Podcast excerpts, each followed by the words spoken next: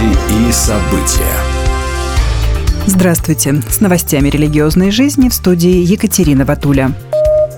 Мировые религиозные лидеры молятся о прекращении насилия на территории Израиля и выражают соболезнования семьям погибших.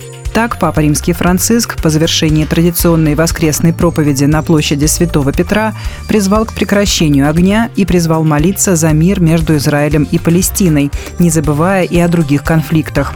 Служба коммуникации отдела внешних церковных связей Московского патриархата сообщила, что предстоятель Русской Православной Церкви, патриарх Кирилл, молится о скорейшем прекращении боевых действий, исцелении пострадавших и призывает всех участников конфликта к сдержанности, сбережению человеческих жизней и восстановлению правопорядка.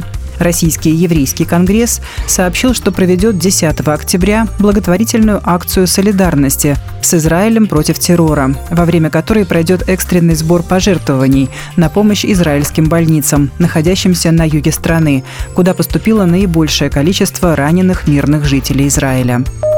Почти 7 тысяч человек собрались в Гругахале, Эссене, Германия, на фестиваль «Надежды». Как сообщили в Евангелической ассоциации Билли Грэма, зал был переполнен, не хватало места для всех пришедших. Франклин Грэм написал в своих соцсетях, что это было то самое место, где 30 лет назад проповедовал Билли Грэм, и для него было большой честью поделиться здесь с людьми Божьей любовью.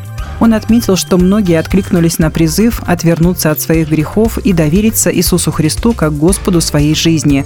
И он глубоко благодарен церквям, которых было больше 250, усердно работавшим, молившимся и сотрудничавшим с Евангелической ассоциацией Билли Грэма, чтобы сделать это событие возможным. 6-8 октября в Иркутске прошла региональная конференция веры, посвященная 30-летнему юбилею Церкви Слова Жизни. На нее собрались евангельские христиане из 16 церквей Иркутской области. На конференции делились словом начальствующий епископ РосХВЕ Сергей Риховский, пасторы Мацола и Ранди Исхаэл, а также пастор Дмитрий Маслак. В своих посланиях спикеры говорили о важности единства среди христиан, побеждающей вере, призвании церкви и силе влияния.